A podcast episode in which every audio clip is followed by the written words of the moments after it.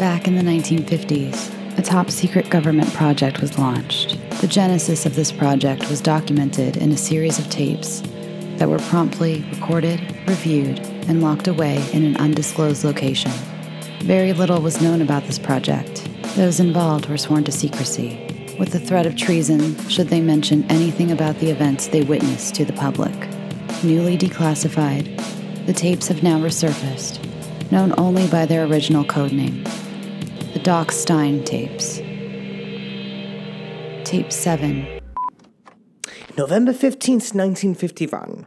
The government officials have asked me to debrief and interview the cryptids one on one. Perhaps this way we will better understand these noble beasts, or perhaps it's a big waste of time. But I will find out. First, the fearsome and grotesque Mothman. Hey, yeah, uh, Doc, uh, there's a big ugly bug looking freak here saying he's got an appointment. He's freaking me out, man. I don't like the way he's looking at me. I can't really tell if he's looking at me. But, uh, I'm gonna send him in now because he's freaking me the hell out. Hello, Doctor. Yeah, yes, please have a seat, or just, or just hover. That works too.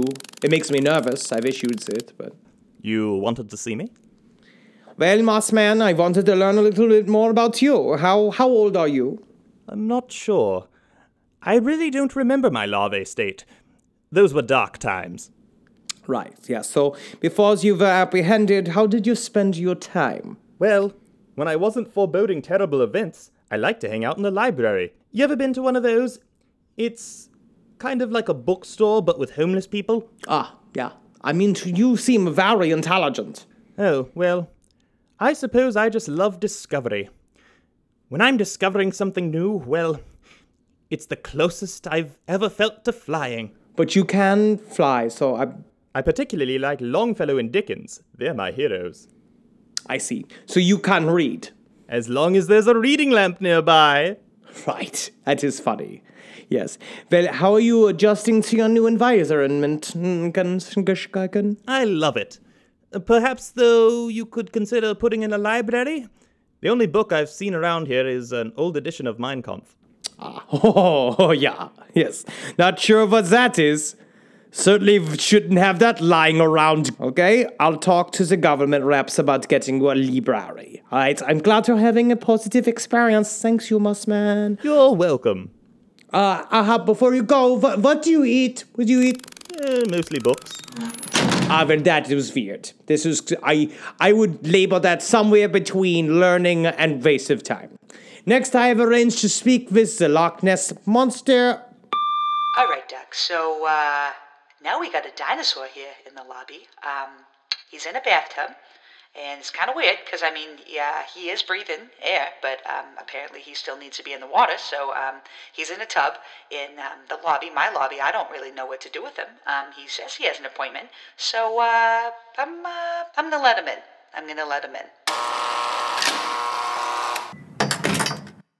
Hey, Doc, what's going on with the AC in here? I'm freezing my flippers off.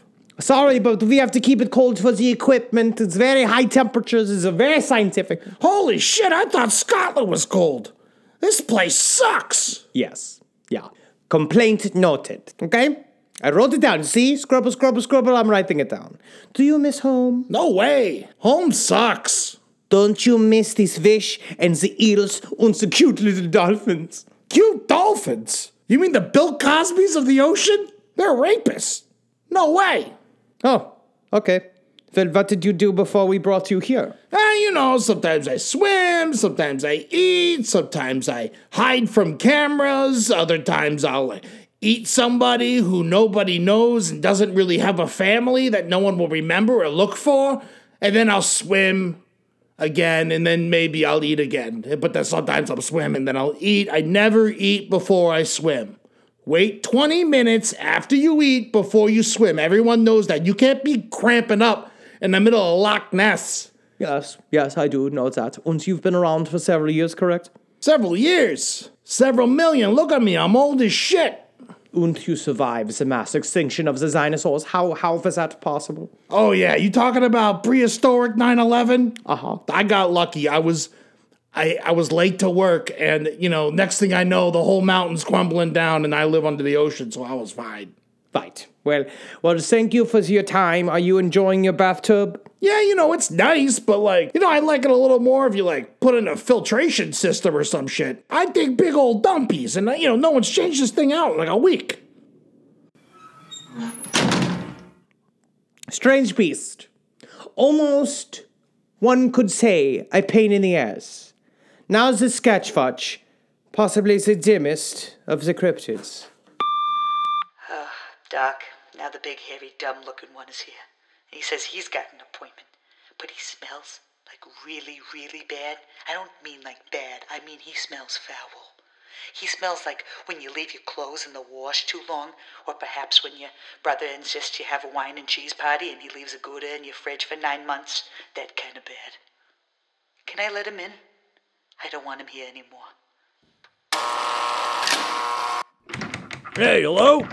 I'm having I'm having some issues with this door here. It's not opening. No, you have to push. It's push on that side. It's it, it you have to push. Uh, it's not working. Push it. Oh, so that's how you do it. Thanks, Doc. Yeah, come on in. Have a seat. So, uh, any word on my pet bird?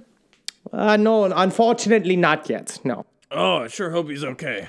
Don't worry, I've seen many animals recovered from six degree burns. Really? Oh, yes. Now, I just want to ask you a few questions about your past. Where were you born? On the cold dirt of the forest floor, Doc. Oh, very interesting. And you're how old? 120 years young. I see. What did you do, enjoy doing before we apprehended you?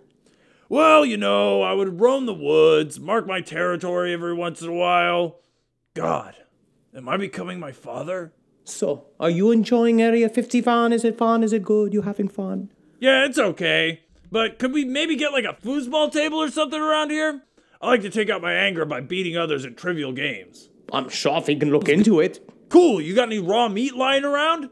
Not that I'm aware of, no. Well, how about a half rotted old carcass I can gnaw on? I'm not really a picky eater. Is that your normal diet? When I'm not eating bark. When you're not eating bark. Here, have an apple then.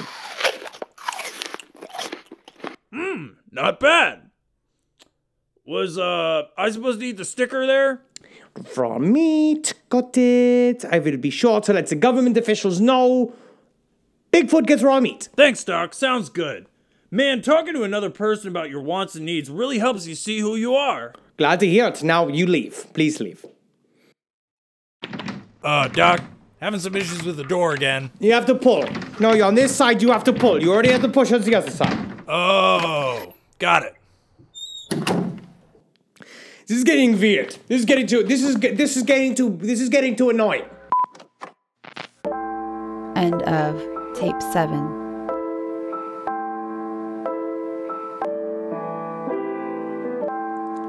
This episode featured the voice talents of Shelby Scott of the Scare You to Sleep podcast, Henry Zebrowski of the Last Podcast on the Left, Ed Larson of the Brighter Side, A.B. Cassidy, Brandon Cahala, and Andrew Parker. The intro music was Lights in the Sky by Fen245, who also did the outro music, Alex Jonestown 303 Massacre. You can find his work on SoundCloud under his name, Fen245. Follow us on Twitter, Instagram, and Facebook, all at CryptoSeries. If you liked what you heard, feel free to leave us a favorable review on iTunes, Stitcher, or whatever app you're using, and a great deal of thanks to those of you who already have. Thanks for listening, and a very special thank you to everyone involved in making this project a reality. We'll see you next week on the next installment of Cryptogenesis, the Doc Stein tapes.